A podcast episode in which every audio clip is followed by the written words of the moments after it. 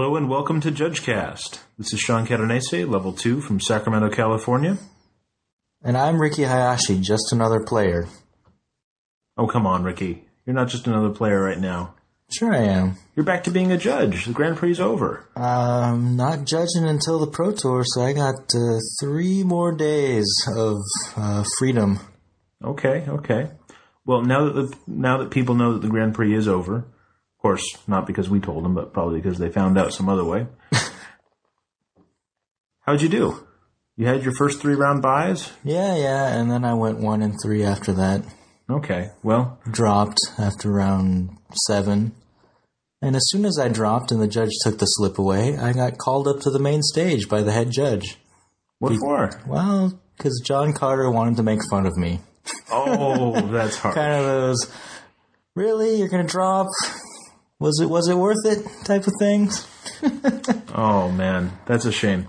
Well, I guess you could say that we kind of got back at Carter for this here. Um, in a way, it was inadvertent though. We recorded a great interview with him. It was actually fantastic material, and then the computer decided to eat it. So we don't have nom all of, nom nom nom don't have all of his fantastic input. Um, it was really a great great time there.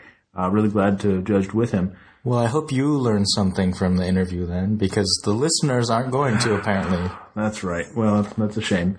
Um, hopefully, we'll get a chance to talk to him in San Diego if he'll talk to us again because he has some really great insights. Um, and the fact that he's you know picked out the judge foils for next year is pretty awesome. Uh, he had a lot of input in that. Uh, a lot of other things that we talked about, especially with regard to uh, the high level events that you know what, what players go through in those. Um, we'll hopefully be able to talk to them then. But enough about what we could talk to people about. Let's talk to people a little bit about what we have planned for them tonight. uh, well you got two other interviews right while while i was busy playing That's right. I got an interview with James Elliott, level two from St. Louis, and Barry Swan, who is a level two from Colombia, not Columbia, British Columbia, not Columbia, the one over by uh, Washington D.C., Colombia, the country.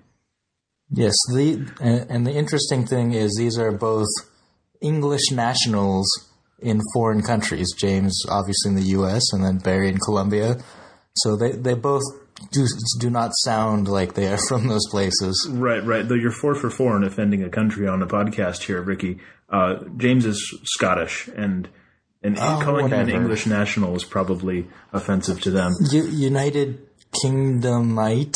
What, what do you want me to call him? Call him a, know, a transplanted Brit, perhaps. We'll figure that out. We'll ask him in San Diego what it, what he prefers to be called nationality wise. All right, sorry, Queen, whoever is the Queen right now, or King. Don't really care. All right. Judge Cast, reaching across borders and helping international relations any Look. way we can. Look, we don't need kings anymore. Kings and queens. Democracy time. All right. Well, let's talk a little bit more about the, the Grand Prix because that's the kind of the big thing that happened for us. So I, I actually have a funny anecdote. Okay. You you judged the Grand Prix. It was nine grueling rounds on day one, Saturday. My feet still hurt. Yeah. Uh, you have me to thank for that ninth round.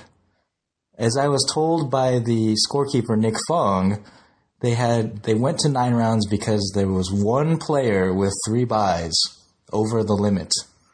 So if I had not played, or if I not if I had played and not earned three buys, it would have only been eight rounds. It's all your fault, Riki. I could have been playing EDH an hour earlier.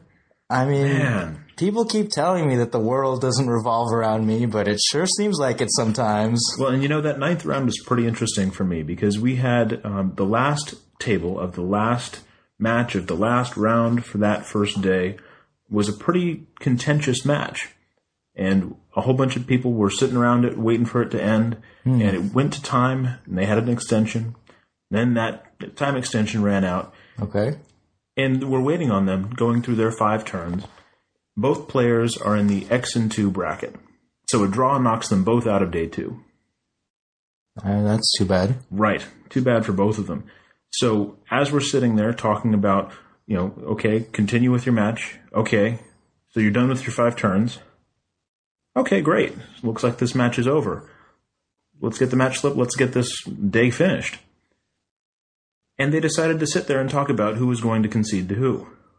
Okay.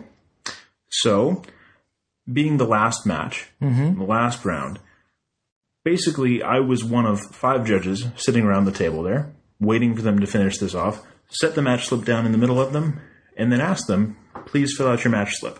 Okay. And they dickered for another 20, 30 seconds, which is 20 or 30 seconds longer than they should have in filling it out.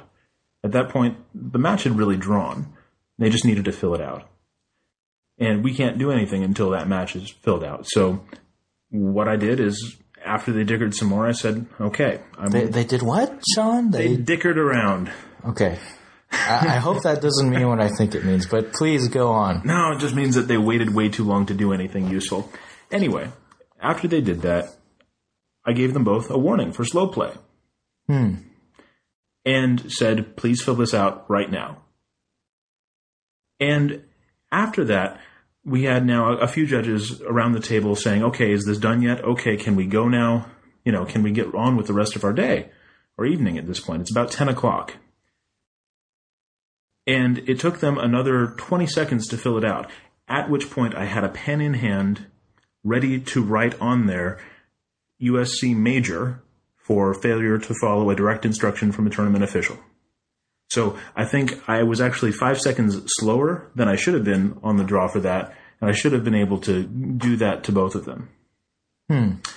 I think that was they, they were just essentially ignoring us, and they were essentially using this time to their advantage. And essentially, the more stubborn player won out there and got the concession in, in the very end. And I think that was probably poorly earned. Now, of course, that person didn't do so well in day two. Um, didn't see them in top eight. Didn't see them in top sixty-four. But at the same time, it felt bad for me as a judge seeing that go on. And after the fact, it kind of left a weird taste in my mouth, thinking, you know, I should have stepped in earlier. I should have taken care of that faster. In what way? Well, I think it would have been better if, if we had actually stepped in and we could have saved a few minutes on the round. We could have had everybody go home a little earlier. And at the same time, the tournament integrity, I think, was impaired because essentially one player uh, was allowed to badger his opponent into conceding to him. That's how it felt for me at the end of the day. That's fine. You think? To badger your opponent into conceding? If you don't want to concede, then you don't concede. And you say, no, I don't want to concede. This conversation is over. Well, in that point, then you should start to fill out the slip as a draw. Okay, well then he should have filled it out. Yeah, and he didn't. So, That that's no one's fault but the player who conceded, really.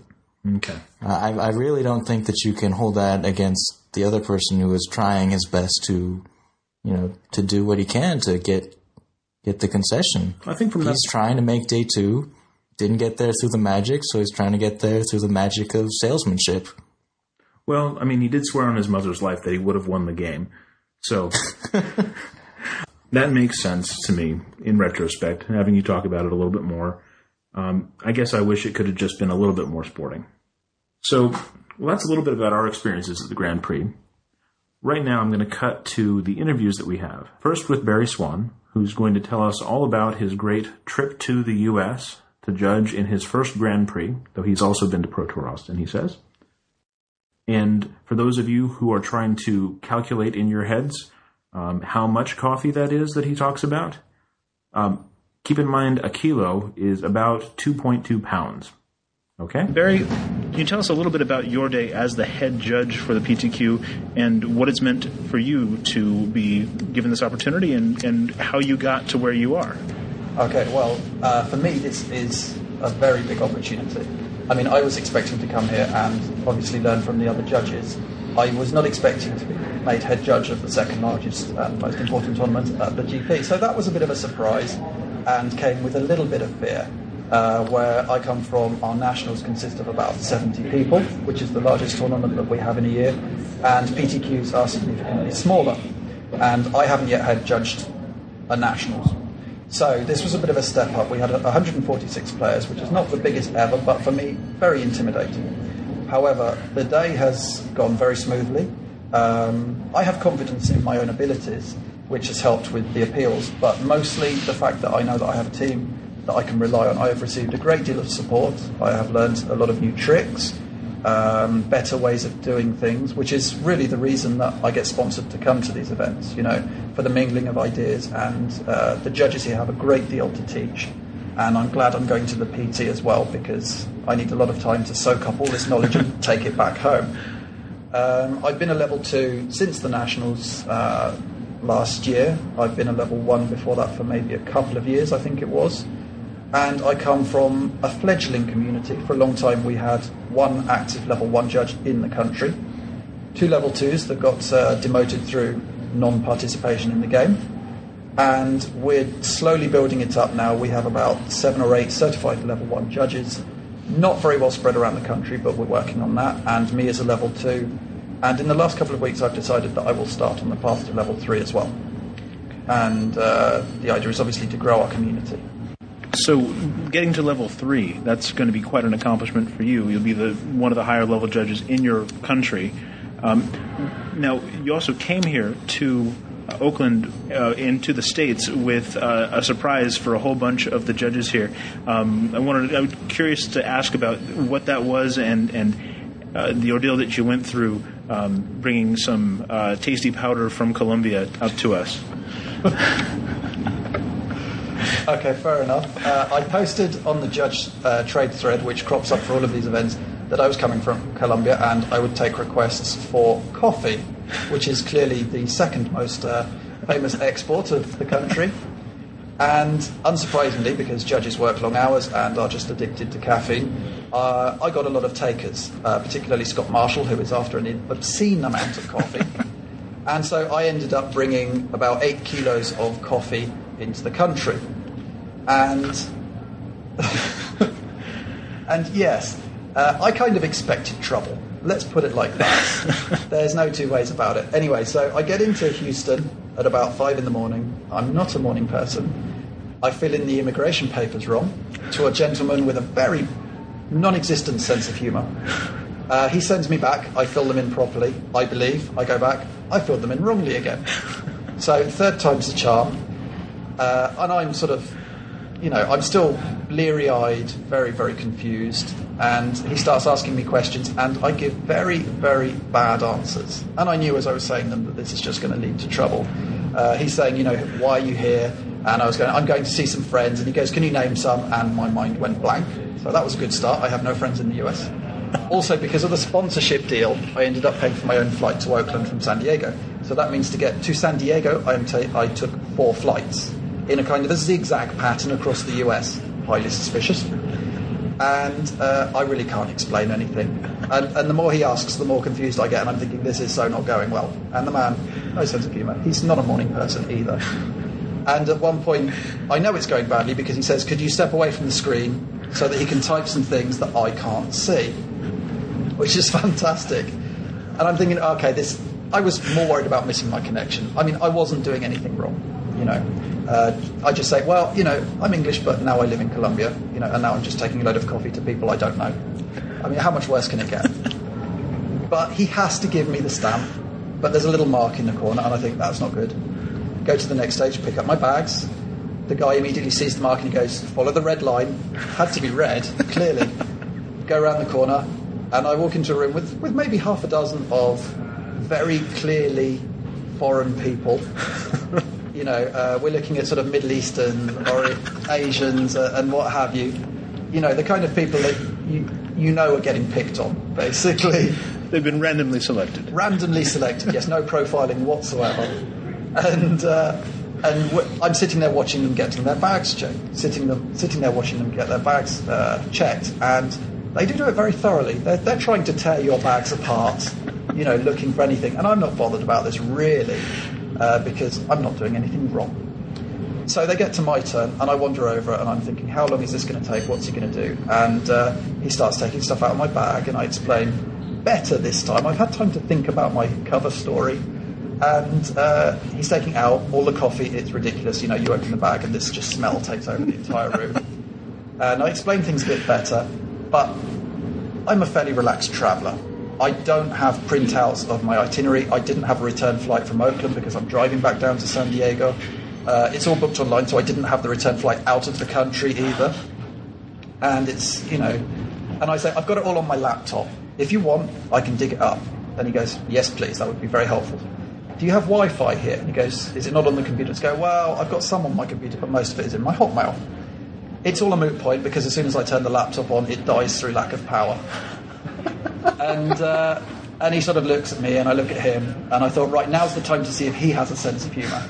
And and I explain the story, you know, and, uh, and and things, and he starts to laugh, and I think, right, I'm going to be okay now. And uh, so he doesn't ask for more details, and then he gets to the last few bags of coffee, and he goes, can't be bothered, uh, off you go. So in the end, I think he knew that the guy at the front desk just wanted to annoy me. So it was fine. You know, there was no bending over involved. There were no rubber gloves, uh, for which I'm very grateful. But I may be a bit more careful on my coffee orders in the future. Right, right. All right, next time we'll just be asking for Spanish versions of cards that we really like for our EDH decks or something of that nature. I guess the next question is that now that you've experienced the Grand Prix, and now that you've experienced this is not your this, is this your first US GP? This is my first GP, although I did go to PT Austin. Okay. So you've had some premier event experience in the past. Looking forward, where do you see yourself going uh, in the premier tournament circuit um, and and beyond? Um, because Magic is really all over the world, and your experience really shows this. Well, uh, my plans have begun to formulate a little bit now because, frankly, I'd forgotten how much I enjoy travelling for free to do magic things. Uh, particularly with the idea that I may go for level three in maybe a year or so. I need to step up the, the high level tournament experience and getting to know other judges. My plan this year is to go to, if I can, all the PTs and worlds. I will be paying for the next few trips, the next two PTs, with the hope that someone will take pity on me for worlds because that's a little bit further and possibly out of my price range.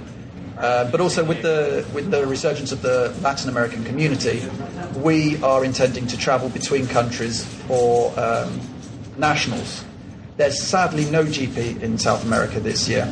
Um, so we are going to do the best that we can. And I think that that's evidenced by this tournament. There's actually a fair group of uh, Latin American judges. And um, I'm very pleased for them. And I hope that I can do my part uh, to help grow that community and to forge stronger ties with the, uh, with the rest of the world.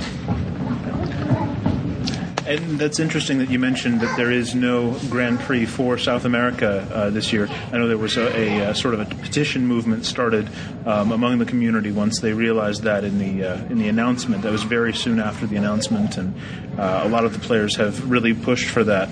Um, so unfortunately, not for this year, but hopefully in the future you'll have some.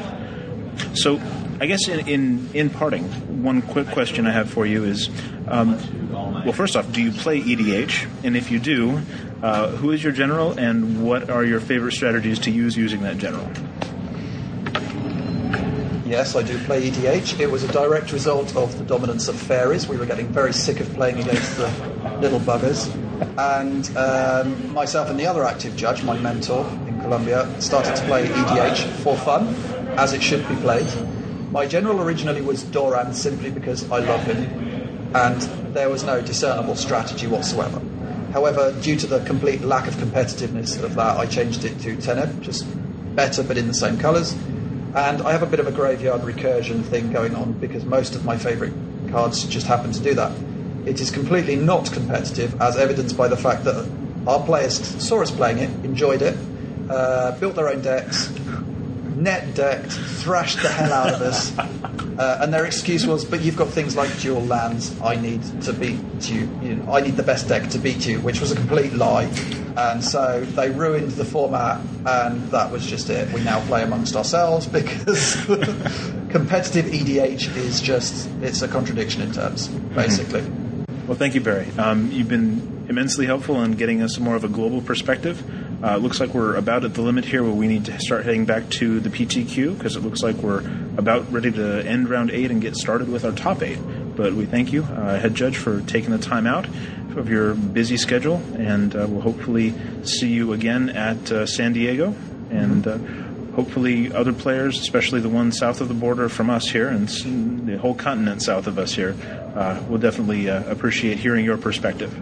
Well, thanks very much. I mean, I, I hope that some of you guys will, the next time you crack open your, you know, three and a half, four dollar boosters and go, ah, oh, the price of this is ridiculous. We pay seven dollars a booster in economies where you earn probably a third of the amount of money, so it's it's tough. Mm-hmm. But uh, it's great. The mingling is fantastic. The more travelling we can do, the more presence that, that we all have uh, is great. And if we have a GP in somewhere like Brazil, like in Rio, you guys have got to come down. These places are crazy. You will love it. So we thank Mr. Swan for his time. We also have next up here James Elliott, level two out of St. Louis, Missouri. Uh, one apology to our listeners here. There's a ton of background noise and we weren't really able to cut that out. Um, it's mainly because the Grand Prix was in the middle of being taken down, so please bear with us through that, and we'll hopefully uh, see you on the other side. So, James, you have been to practically every Grand Prix in the United States since you started judging. You're known around judging communities as the road warrior. Can you tell me a little bit about what drives you to make all these miles, often on the ground, not necessarily just for the air miles? But what is that drives you to get to all these events and, and to so many premier events, especially? Gosh, uh, easy question to start off with. I have a bug for travelling. I love to travel around and working the events. I sometimes get to squeeze in an extra day and just see the sights. Not going to manage it this time, unfortunately, which is a real pain because I wanted to maybe spend the day out in San Francisco and maybe see the Golden Gate Bridge and things like that. I will not be able to manage it. Oh, but for me, it's about helping other communities and you know getting to meet judges from other areas. And now it's got to the point where a lot of these judges are now good friends.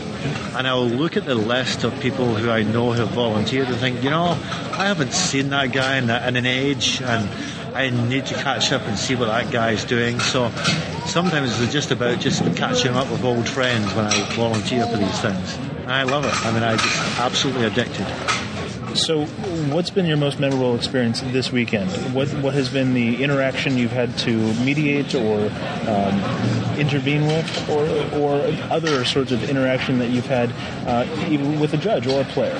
When you're on the floor, I think the most interesting questions or situations they're more about people problems rather than actual rules questions because they're easy. I mean, you look at the rules or you know what the rule is, and bang, that's it but when it's interpreting what people meant by what they said, or even worse, trying to interpret what their gesture meant. And I think the interesting question for me for the weekend was yesterday. We had a game where a young gentleman had indicated um, he had finished his turn and said go. His opponent who was, I think, Japanese. I'm hoping I'm not wrong in that. Although he did seem to speak fairly good English, probably better than me, to be honest. but um, he picked up one of his sack lands, looked at his opponent, and gave it a shake. And then his opponent said, Okay, then, I've got a response once you do that. And then the player said, Oh, no, no, no. I, I was thinking about maybe sacking it at the end of turn, but I hadn't made up my mind yet. So I get called in. I speak to the players separately away from the table, and then do it a second time just for just for kicks to make sure that the story doesn't change. And so, I mean, what do you do? What did this little shake of the card really mean? and I decided after a minute that this picking up of the card and this deliberate shake of the card, for me it was an international sign that he was going to sack it. Do I have anything concrete or any video evidence that this is indeed the case?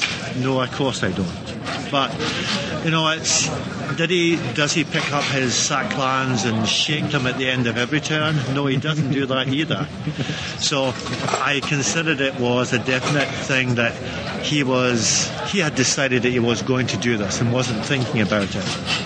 So that was my ruling, and I've in the end said yes, you're definitely sacking this. And they were fairly happy with this, and I think that's always a good sign that you've got the right ruling and nobody appealed. But it's always a you know, trying to get into the psyche of what people mean by things, that's where the, the real interest is. Mm-hmm. So you've worked a number of events in different formats here. Rules wise and in your experience, what's your favorite format to judge and why? I think at the moment the way the game is set up for certainly the last couple of sets, they've been making Zendikar and um, Shards, they've made it more sort of casual player friendly and not put in things which are too taxing. The game is still challenging, and the, the game is still a lot of fun, as Zendikar proved. But I think at the moment the real sort of judge interesting stuff probably comes from um, extended at the moment partly because there's just a, a, greater number of abilities to think about. And it's often cards that you haven't had to think about in a long time. I haven't had to think about Golgari Grave Troll uh, for probably a couple of years and think about if it's from the graveyard coming straight into play from some effect, then yes, it does count itself from when it was still in the graveyard. And that's one you have to think, oh God, I knew this two years ago and now I have to think for a second. So definitely more abilities, and there's just a more variety of decks, I think, and it's been a lot more fun this weekend. And as far as Grand Prix and Pro Tours, you've been to both of them. Uh, now I know you're not going to be joining us for the Pro Tour in San Diego, and that's a that's a, a tough call for you to make that choice. But um, what's the difference for you? Because for a lot of players, they just say, "Oh, it's Premier Play. Oh, it's it's amazing," but you know, I'll never get to that level. I'll never be so successful at those levels. What encouragement do you have for those players that are listening? And also, what's the difference for you as a judge going from one premier event to another and the difference between the two? Well, I think answer the second part first, as a judge, it's certainly, whether you're a judge or a player, it's, it's very prestigious to go to the Pro Tour. And, you know, the DCI and Wizards have been very good to me in the past and um, sponsored me quite a few times, so I, I can't complain at all and I've enjoyed being on the Pro Tour, and it's, it's a great honour. But the reality of it is, when you've got such a higher quality of, play, of, of player on average, you know, they, they, these guys know what they're doing, and they don't need judges quite as much as they would, say, on day one of a Grand Prix.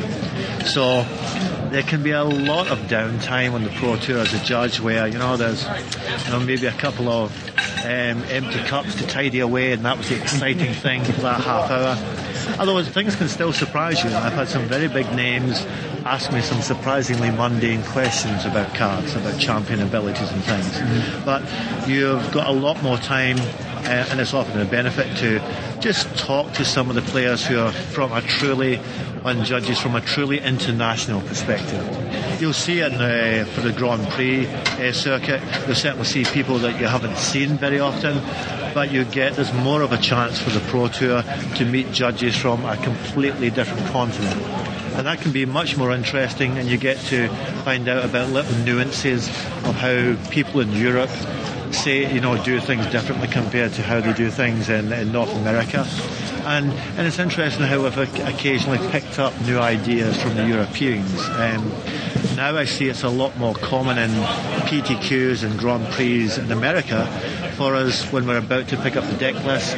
We'll give the players an extra 60 seconds to just think about the deck list and make sure they haven't made any mistakes. And two years ago, we never did that in North America. I think it's something that I think we've picked up from Europe, and now we're seeing much less deck problems when we finally get those decks in. Um, it definitely adds a bit of razzmatazz being on the Pro Tour, and I think the players enjoy it as well, and they see uh, more challenging players and a different variety of players than they would normally see you touched on one of my other questions for you um, when you talked about how players in the Pro Tour are generally more self-policing than they are in the Grand Prix because you have a, a wider audience in the Grand Prix that may not know the rules quite as well. For you as a judge, every time you make a ruling, you're putting your knowledge on the line. You're asserting that you know the rules and that you know what you're doing. For some of these players, they're going to disagree with you. They're going to say, "Well, I know my, my deck better than you. I know what I'm doing." How do you manage that expectation in their minds? Um, and how do you balance this, well, authority on your part, and then also when, because we're all human, sometimes you've got to be wrong, right? So how does how does that come into it for you? You know, it's. I think one of the things I learned early on was, you know, someone questions or appeals your ruling, just don't take it personally. I mean, really, it, it's nothing really on you is just, and often it can, you hear some classic quotes like, oh, but that's not how it works on Magic Online. Like, okay, sure, um, but Magic Online doesn't always work, but sorry, Lee. it's one of those things that sometimes it can just be in the way you project yourself when you give the ruling. If you if you're a bit distracted or maybe a bit tired, you might just not exude that kind of confidence that you want to do. Every player has a right to appeal, of course. It's usually something I, I wouldn't normally say when I give a ruling because I, th- I, tend to think it often projects the wrong image and projects the idea that maybe you're unsure of what the ruling is. And I think if it was at all unsure, like any judge, it doesn't hurt to take 20 seconds and just run through things with a judge shadowing you or someone nearby. I would certainly never give a ruling if I if I had any doubt. And I, I think like anyone, you're human, and sometimes you think, well, you know, it's been a while since I've, I've thought about this, so maybe I should just go and check. You're always more concerned about getting the right ruling than worrying about any sort of um, prestige of never having to question yourself and things. So, I mean, I've sometimes made mistakes. Everyone's human, and I've I've corrected level four and level five judges on a, on a very few occasions, and it just goes to show that everyone, you know, is, is a human being at the end. So you mentioned level two, or rather, you mentioned level four and level five judges uh, that you've been correcting in the past. Now, granted, not too often. Um, you yourself are level two at the moment, and I know that you've been working hard toward uh, testing toward level three and, and, hopefully passing that in the future. Um, how do you see the difference between the two for the players that may not know and the judges that also are considering, well, I'm just a level one, level twos, level threes. I know they're above me, but I don't know much else. How does that differ for you, and what's what's driving you toward that goal? Well, I'm driven by the uh, the fact that I, I need to improve as a judge and I'm looking to improve. One of the things I think probably players don't realise is that being a level three isn't, it absolutely is not just about being perfect on the rules. It's something, of course, that should be a given and it's something you should be perfect on but there's much more to it than that. You're much more involved in the behind the scenes thinking about how the game can be improved, how we can make the game better, and uh, have better better rules and a better way of running the game. And also, you're much more involved in the philosophy of why we do things and the reasoning behind it. I had tested last year at Austin and I've got a bit of homework. I still got a bit of homework to do. So I'm going to have to take a bit of time and think about that. It's I don't think I'll be testing any time this year. I just don't think there'll be anywhere near as enough time for me to be ready in that kind of time frame. So thinking more long term. And actually, this weekend was a big weekend to try and change the way I think and change and think more about the philosophy in an active way and take advantage of the, the level threes and fours who are around here this weekend and talk to them about things.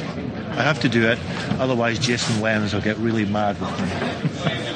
Okay, well, thank you very much. And uh, for those of you who have never heard uh, James Elliott's voice over the air here, now you know he's got an accent that is not American. Um, and hopefully um, you'll be able to read with that accent in mind as you're reading the other things that he writes in articles. Uh, and again, if you could remind us of your other exploits on the web where people can find your works, uh, it'd be probably helpful for them so they can, if they want some more James Elliott, where can they find it? I can't believe people would want more James Elliot. I'm sure there's an angry mob with burning torches who want less James Elliot. But I have been having a lot of fun this past year writing articles with Star City Games and part of the Justice League on Star City. And I've also do little bits and pieces with local websites in St. Louis. And I, I might start occasionally doing ones on the Pastimes website, who run things in Chicago and Indianapolis. In fact, I do have one up on their website just now. So I try and talk about things which are fun and talk about rulings and always always open to suggestion. There are one or two crazy fools who say they like my articles, so that keeps me happy. Well, we did have a few questions come in for us in the intervening time where we've been a little bit off the air and doing other big events like the Grand Prix here. Right, right. The email box. Keep sending those emails to judgecast at gmail.com. And if they're simple ones, we, we can just answer them. Or if they're kind of interesting discussion topics, we'll talk about them on the podcast, just like we are about to do right now. Sean, what's, what, what do we got? Well, we have a listener, um, and he actually, I know we initially said, well, let's name our listeners and say where they're from. This guy wants anonymity. Okay, well, that probably means it's kind of a contentious thing, right? What does he want to know? How do you guys deal with a specific sort of situation? At my local shop, I'm essentially the go-to guys for rules. I'm not a judge, though it is where my aspirations lay, and I'm currently having problems consistently with a single rules violator. He or she consistently seems to take advantage of the fact that my shop is full of new players who aren't used to keeping records of their life on a sheet of paper, or waits to hop on a mistake they make to help them win games. In the most recent instance, I was asked to come to the table that he or she was playing at and presented with this situation.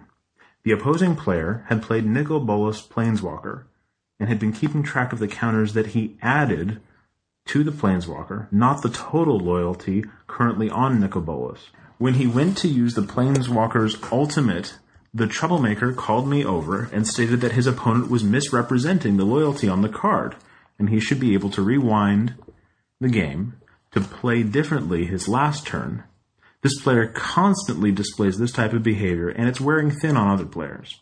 How do you guys deal with these situations? So let's talk a little bit about this rules lawyer that we've encountered here. Well, first, Sean, I want to. Uh, have you seen this happen with planeswalkers? Absolutely, absolutely. Yeah, I've seen it happen too, and it it baffles the heck out of me. So they say, okay, he's got you know the number of loyalty in the corner, mm-hmm. right? Like say Garruk is three. Sure. And then if they activate him to untap two lands, they put a, a die with a one on him to indicate mm-hmm. that he's plus one. How do you ever go below yeah, into yeah, negatives yeah. there, though? What if you play him and you make a beast? What do you put a die to indicate negative one? I don't understand. You know what? How these players use this right system? So, so for those of you who might not know, those the two or three of you listening that don't know this, you got to put loyalty counters on the planeswalker as they come into play. They come into play with a yeah. certain number of counters on them. That number is in the lower lower right hand corner. That's a number of counters to start. Right. Use it, that to it's start. like um, it's like an ally. Like you got to put the counter on. Okay. Anyway. Okay. so, I just wanted to get that off my chest because you know it, it didn't it doesn't make sense to me. If and if someone has a, actually maybe they don't know that you can minus it until maybe they think that you can only minus it if you plus it first. Oh, see, that's there that's, could be a misconception there. Right, right. That makes uh, sense. so an important thing to do first off is if your players are doing this, educate them. Right, right. You know, tell them how it works and then why it works like this. Uh, same thing with his other point. What about the keeping track of life? Like, mm-hmm. It's an important thing to do. Right. The the thing that made me start keeping track of my life total on paper was that I was playing in an F and M and I was doing really well and you know beating beating my opponent's face in. Yeah. Oh, you're at 15. Oh, you're at 13. What, right. what were you at? well, it wasn't that. It's that we were keeping track on d20s on the oh. table. and what happened is that bam, bam. Did that happen? Bam, someone, that someone happened. hit the table. Yes, somebody hit the table. Um, and that really just destroyed any hope that I had of keeping good track of my life total. My opponent's life total jumped from three to fifteen. Wow, that's you know? hot. And he didn't even cast a spell. Right, it just in an instant. So of course, I needed to keep life total on a piece of paper, and since that day, I have. Um, so I sincerely encourage everybody to start doing it that way too. And if you're a store, you can give out you know, life pads with your your store name and website, and phone number, or whatever on it. You Absolutely. can use it as advertising.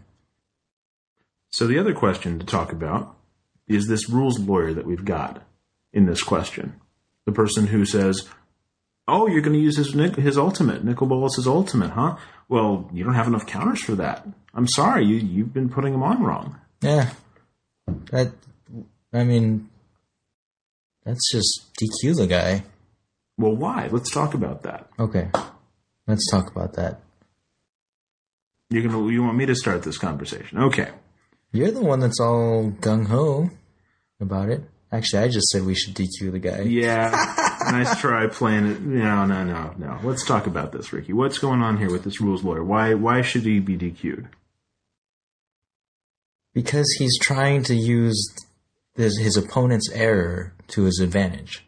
Right, right. His opponent has put a die on there, and it's not on the correct number.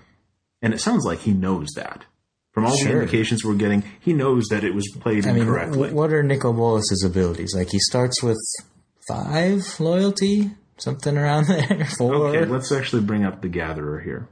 yes, thank you. Can you just play some Jeopardy music while I do this? Do do do do do do do do do do do do. Do, do, do, do, do, do, do. Uh, does it go through again? Do, do, do, do, do, do, do, do, do, do. Dun, dun. Okay, Sean. So let's see what you've come up with in the category of planeswalkers. Well, Planeswalkers, Nicol Bolas Planeswalker. Um, he starts off with five counters on him. I think that's what I said first. Okay, well you were right. I- we could And then I said other things. we could have saved all this. Five, four, three, two, one. Okay. Starts off with five, and he's got a plus ability. Plus three is destroy target non-creature permanent. Minus two loyalty is gain control of target creature, and minus nine is target player you wins the game more or less. Uh, So what's happening here is the player is casting Nicol Bolas, supposed to have five counters on it, but instead he says, I activate it, uh, destroy target non-creature permanent, and puts uh, three counters on it. right. At that point, it should have eight. right. So at that point, the opponent probably knows something's wonky, right? Well, he should know as soon as it comes into play. He should know as soon as it resolves that it's not. It's coming into play and doesn't have any on it. Now, Yeah. I can understand a shortcut where both players are just going to verbally keep track of how many counters are on I've seen that. But that's pretty shaky, I think, especially at F and M. I'd want players to really keep track of that. Sure. Okay, so his his opponent really should know this, and also by the indications in this listener's vo- email here, this player, this rules lawyer, I'm going to keep calling him that too. This rules lawyer. I don't like that term, but yeah, go ahead. No. This player knows his rules. He knows his cards. He's an mm-hmm. experienced player. So my understanding is that he probably has a very good awareness of what Nicol Bolas does, how many counters it should come into play with, how he uses planeswalkers in general. I Let's don't not make too many assumptions, but well, and the and the judge. But the idea here is that it seems like what's being told to us is that he's been waiting for this moment. right, Nicol Bolas has what five plus three plus three is fifteen counters. uh, five plus three plus three is eleven. Okay, That's enough to go ultimate. eleven counters, and then the guy wants to remove 9 to use the ultimate, Right. and then the opponent says, "Oh no, there's only six on there." Right? That's what's going on. Right. And that if I had known that there were more, well, gosh, I, I would have played differently last turn. You've known the whole time. Totally. He's act. He's played a Nicol Bolas and activated it twice, and you sure haven't attacked it or damaged it. Right. Yeah, this player definitely. So, what's the infraction that we're talking about here? What what infraction? Because you talked about you jump straight to you do what we tell judges never to do, and that's to go straight to the penalty. What's the infraction that's been committed here? This guy. This guy is being fraudulent. This guy is being fraudulent. He's the the infraction is called cheating fraud, mm-hmm. and he's he's. I mean, if we are to believe the emailer, he's watched his opponent put the wrong number of counters on mm-hmm. and waited for this moment where he could spring his trap. It's a trap! Where, he, where he can say, oh, no, no, no, there's only six on there. See the die? Even though he knows it's been activated twice with no interruption. Right, right. Absolutely. So it sounds like this one this opponent's trying to defraud his opponent here. So that's that's a, a great example, almost a textbook example of fraud. Is waiting for your opponent to make a mistake and then waiting to bring that mistake up at an advantageous time for you. That's Yeah, that's absolutely what what you should do is you should make the game state clear. Mm-hmm. Either agree that you know for whatever reason, if you both want to agree that the die indicates how you know additional counters above the loyalty, uh, that's fine. I wouldn't recommend it. Or when you see him put the three on there first, say, "Well, no, it should have eight, and give him another die. right. Absolutely. So But but there's some other things it could be. Like again, we're basing this upon what this guy's telling us, and not that we don't believe him, Mm-hmm. but there are other ways that this could go down, right, Sean? Absolutely, absolutely. If, for instance, both players really didn't know what was going on, the player whose Nicol Bolas it is didn't realize that oh, I'm supposed to start with this many on here, and the player who's his opponent didn't understand oh, it starts off with that many, and then we add to it and take away from it. Well, then you have clearly a game rule violation on the play, part of the player who put it into play. Right. Didn't put It- didn't put the five counters on it to start with. It used to be it used to be incorrect representation, Right. To not have the right counters, Which but it's the- kind of been merged into game rules violation. Sure. So we call that a game rule violation these days. And it's a failure to maintain game state on his opponent's part. Because we still, even at F&M, we expect him to, his opponent to know how a planeswalker works. And when his opponent casts a planeswalker, he should still know that. So he gets a penalty, a warning for failure to maintain game state if he really truly did not know what was going on. Yeah, if they are both of the Unintentional variety. yeah. Sure. So we've got that. Um, and then the question is, well, if we're not going to DQ the guy, if we if we if we establish that he doesn't know that this is how it's supposed to work, Do you allow him to do this backup that he wants to do? Uh, probably wants to like sorcery speed lightning bolt it or something, right, right, or attack it. I don't know.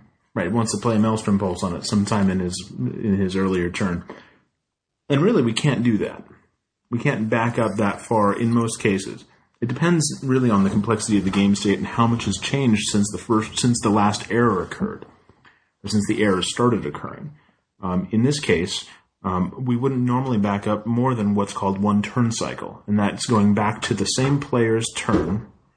It's going back to the same player's previous turn, that same point in the same player's previous turn. That's one turn cycle back, Right, because this error goes back two turn cycles at least, at least. because he's been activated twice. Right. So we cannot go all rewind the game state all the way back to there and say put the right number of counters Right. on. Right. So this, in this case, you know, Nicol Bolas is not going to magically get five more counters on him. I think in this case, we get called to the table after a couple activations, a couple turns have passed. We establish that it's unintentional. I think we have to leave the game state as it is. So it it only has six Right. instead of what was it again? Eleven. Eleven. right. Riki, the professor here, is definitely on his on it with the the plus and minus. He's got his arithmetic down. But Well, this is why I use counters, ah, I see. and I actually don't use dice. I use the the glass beads, and I take them off one at a time.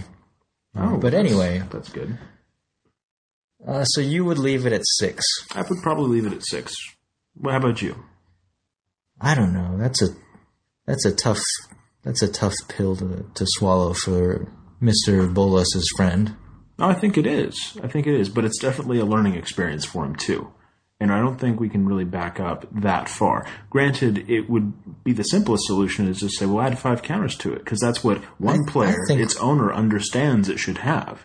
That's what he knows it should have. That's If they if it's unintentional and they both agreed that it should have eleven, I think you hmm. just put eleven and say stop counting them like you're doing right, right. Except because that was that's kind of the old incorrect representation fix. right. The Phantom Centaur without any counters on it, you don't say, okay, well, you forgot the counters, put it in the graveyard. You say, just put the counters on it, please. Right. Now, the difference here is that the judge is being called over because there's some sort of miscommunication going on. Yeah, yeah. so that, that there's clear that somebody doesn't know you know if if that player's opponent gets caught off guard saying well i only saw six counters on there. What are you doing taking nine away from it? How you know, that doesn't work. And calls the judge over. If we can establish that it's unintentional i think we got to leave just the six on it because then the game state wasn't clear to both players to start with Now you're now you're letting the rules lawyer win. i'm letting him win but only because he doesn't know what he's doing Okay. Only because he's a really bad rules lawyer. if he's if he's truly a rules lawyer and he really does know what's going on, then he's DQ'd. yeah. So this is like a rules intern, not intern. What's what are those called Well, hopefully he's not f- called a rules advisor. in the uh, in the law firms? Paralegal? is that what it is? yes, he's, he's a a rules rules paralegal. Yeah, I just came up with a new term. All right, that's what I'll be calling all the amateur rules lawyers around F and M now. Yeah. rules. Like you're paralegal. you're terrible. I see what you're trying to do, but you're terrible at this. You're a rules paralegal. That's fantastic. Well, that's one of the questions that we had come in. Uh, let's see if we have any other ones. So this is another kind of F and M story, right? Or regular REL story. Right. Okay, I'm going to start it off anyway, saying thanks for the awesome podcast. Oh, okay. All right. It means you too, Riki. Though that's awesome. Anyway, I had a question. Yeah, but no one ever starts off an email where they're going to ask a question with, "You guys are terrible." By the way, I have a question. Can you answer it? Right? No one does that. No, we haven't gotten any hate mail yet. However, if you do, the email address is rickypedia at gmail. Dot, okay, well, never mind. It's actually judgecast at gmail.com. If you ask for hate mail, it's probably just going to come from other judges. Oh, that's true. Nitpickers, that sort of thing. Well, if we are being wrong in any respect, Eli, let us know. What, has, has Eli contacted you? No, not yet, but I'm sure that if we did screw up, he'd Okay. hear he'd hear about it telepathically. He's that good. We're, we're talking about Eli Shiffrin here. He's a level three from, I think, Tucson, Arizona, mm-hmm. and does the cranial insertion articles and is basically just kind of one with the rules of the game. He is mind melded with Yeah. Yes. Well, on to our next question here. My local F&M recently became much more particular about keeping the round time rules, which I think is great. that is great. what did they do previously? I think they probably just waited until people got tired and decided to go to yeah now. It's like round two will end when Jeff gets back from Subway. Right. With an appealing sandwich. Yeah. However, I have had the issue come up multiple times now, where a round went to draw because of time, and a couple rounds that would have went to time if not for the aggressiveness of my deck or some prodding on my part. Okay. So enough background info. My question is, what is a courteous amount of time to allow a player to make game decisions, and what's the best way to make sure they stick to the allotted time? I don't mind calling out some of the regulars on it that I that tend to take a long time thinking, but it becomes really problematic with newer players as I hate to rush them when they're trying to understand a certain card interaction or game state. I also hate to be the guy that calls for a judge unless it, it's a question about the cards themselves. Is there some happy medium where I can ensure I finish my games on time without being that guy? Well, let's talk about slow play and time here. This is kind of interesting because, well, I just sent out an email to the California mailing list about slow play uh, from a judge's perspective in terms of how you interact with the players. So he's asking more as a player, what should he do? What do you do? I mean, I'm sure you've encountered slow play. Absolutely. Well, when it comes to slow play, at the F and M's, you know, it's really not very well enforced in, in general. I think uh, slow play, especially because you have sometimes the judges in a match now with F and M, and that kind of makes it difficult for you. to I've never, I've never issued a slow play warning at F and M. No, I don't think I've ever seen it either. I think that, and that's partially because you have the judges playing, because that's one of the easiest penalties. If you're really going to apply all the penalties that you could possibly could to an F and M, like just be, you know, a rules lawyer about every piece of possible infraction you could give out. I think slow play would be one of the most common infractions you'd give out. I disagree. I disagree. Um, as one of the judges responding on the mailing list said, at F and M, most of the players aren't thinking that deeply No, to true. to achieve a slow play situation. I mean, I think slow play comes up when you've got your Dark Depths Thopter deck and you have a uh, muddle the mixture. and yeah muddle the mixture. And you're like, what am you know? What am I gonna tutor for here? Transmute for? Right. Or maybe I need to hold on to it to counter something. Okay. Well, it sounds you know, you classic going in the tank, and Right. I I don't see players going into the tank at FNM. Well, They it just- sounds like this listener though does see players doing that locally. Okay, And how how do we deal with it though? as a, from a player perspective, I I think you just be friendly and say, hey, can you can you make a decision, or just even, are you done? Are Right. you done? Like you don't have to be, are you done? Are you done? Are you done? But once they reach that point where you feel like they should have done something, ask them if they're done, or ask them, you know, are you going to play something? Are you going to attack? Right. Just give them constant reminders that you know something should be happening. And and one other thing to note too is that if they are just starting now to keep time at your local store, it could be possible that some players aren't familiar with the rules about stalling, and that is that they think, Oh. oh, well, boy, I don't I don't want to lose this match, and Wow. and we're one and one here, so if I can use up the last five minutes on the clock, I'll be okay. I'll get a draw. I hadn't even thought about that, Sean. Yeah, that's an excellent point. And I think that, that if you just started putting a clock up there, uh, just started counting down the time in the round, um, that may be a factor. And so it may be time for your local tournament organizer. It's usually the person who makes the announcement at the beginning of the round saying, Hey, we're going to start keeping time here. Let me explain a few things about how we're going to do this. Mm-hmm. If you're abusing the clock, if you're trying to run out the clock on your opponent, if you're trying to use the clock to your advantage for some reason, Yeah, don't try it, Anakin. I've got the high ground. right, exactly, because you're getting cut off at the knees. Yeah. Yeah, it's it's really that's that's and for those of you who aren't, don't know what we're talking about here, that's cheating, stalling to, to To- abuse the clock. Yeah, to intentionally play in a way to gain an advantage from the clock. Right, and so that's something to consider. Um, I, at the same time, even if somebody doesn't mean it in some sort of nefarious way, they're not you know some Sith Lord playing magic somehow. It still is stalling, even if they do take advantage of the clock, not knowing that they're not supposed to. You know, it still still is stalling in that case. Um, so, proactive education uh, from your tournament organizer, from your judge, I think is the right way to go with that. Um, and definitely something you should consider making an announcement at the beginning of the night. And maybe, you know, if a round does go to time, you've got a bunch of matches going, maybe something to remind players of. So here's here's something to look for is players, you know, if your opponent is looking at the clock a lot, like keeps turning around to look at the clock or looks at his watch multiple times, and then if he starts playing faster, that's good. Mm-hmm. Right? Because he realizes that there's only a limited amount of time and they're trying to speed up the pace so he can get his attacks in. Right. If he looks at the clock and starts playing slower, he's probably stalling.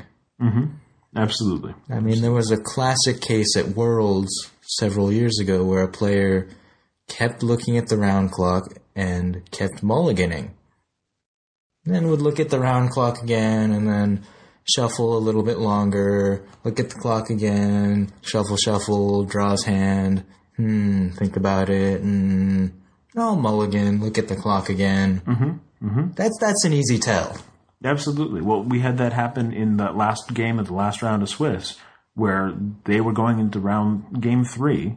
Uh, this is going back to the Grand Prix. That we had them going into game three with three or four minutes left in the match, left in the round, um, and they definitely, you know, there were two spectators on the side with their backs to the clock, and they saw the player on the opposite side of them, not their friend, mulligan twice.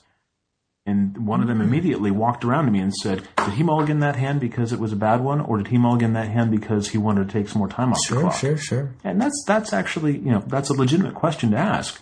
Um, in that Also case, hard to make an absolute determination. well, it was a one land hand. Yeah, it was okay. pretty pretty easy for me to So look you at got- that. you- you say- saw it, Yeah, sure. yeah. It was actually me and another judge, Avery, uh, who, by the way, certified for L one, newest Oh, yeah, California yeah, yeah. level one judge. Avery actually recertified, Right. and this time hopefully will judge a Friday Night Magic once a year and keep his certification. Hey, you know, sometimes you get busy and you Sure. you forget. So, So we'd love to see Avery a lot more. Absolutely. And so, so Avery was actually watching the hand, and I was sitting next to him. I saw three cards of that. Avery saw the whole thing and said, "Yeah, that's only one hand. That's that's that was not a keepable hand. Of mm-hmm. course, he mulliganed it. It was legitimate." So, keep in mind stalling with this player here. That that may be something to consider, um, and really proactive education. Um, and getting that judge and tournament organizer involved in educating players about we're introducing the time clock here please, you know, Yeah. this is to keep us on track. It's not to let you just draw out a game you would otherwise lose. And proactively prompting your opponent. And again, don't don't be overly obsessive about it and don't be mean about it. Right. I think you're going for don't be a jerk. Yeah. That was your line from last episode. Sure. Don't be a jerk. Just say, just ask, hey, are you done? and if if they're not, at that point they'll probably it'll probably prompt them to make some kind of play. Uh, and another thing is that slow play, most people kind of get nervous about it at the end of the round. There's only five minutes left, and you know, come on, speed it up, speed it up. You have to get on that earlier. If your opponent is playing slowly in the first five minutes, that's when you have to start prompting him so that he gets used to the faster pace of play. And hopefully that applies to the rest of his rounds and the rest of the night. Yeah, yeah. Okay. Uh, we also had a we had another certification, right, at the Grand Prix. Well, I didn't see more than Avery. Now, did you hear more? I thought I thought there was a gentleman, Scott, and I didn't. I can't remember his last name. I think it started with S. Um, James introduced me very quickly. Said he passed from Southern California. So if you're out there, Scott, congratulations. Sorry, we don't have your last name here, and we can't do the whole applause sound effect here. Um, yes, but glad to have more L1s in the state. Yeah, especially Southern California. Right. It's very important that we build that community. Absolutely. Well, good. Well, I think that takes care of most of our mailbag. We did have a couple other questions come in, but those are more local based, um, and we'll be able to again. We're kind of an informal resource now, getting people in touch with their local L2s. That's I, I love that. Absolutely, absolutely. Well, I think you've listened to another oh almost hour, hopefully not more than an hour and a half of Judge Cast here. But we're always happy to have you as listeners, and always happy to have your questions. Um, again, please send your questions to judgecast at gmail.com. And this is Sean Catanese. I keep it fair. And I'm Riki Hayashi. I keep it fun. Thanks for listening.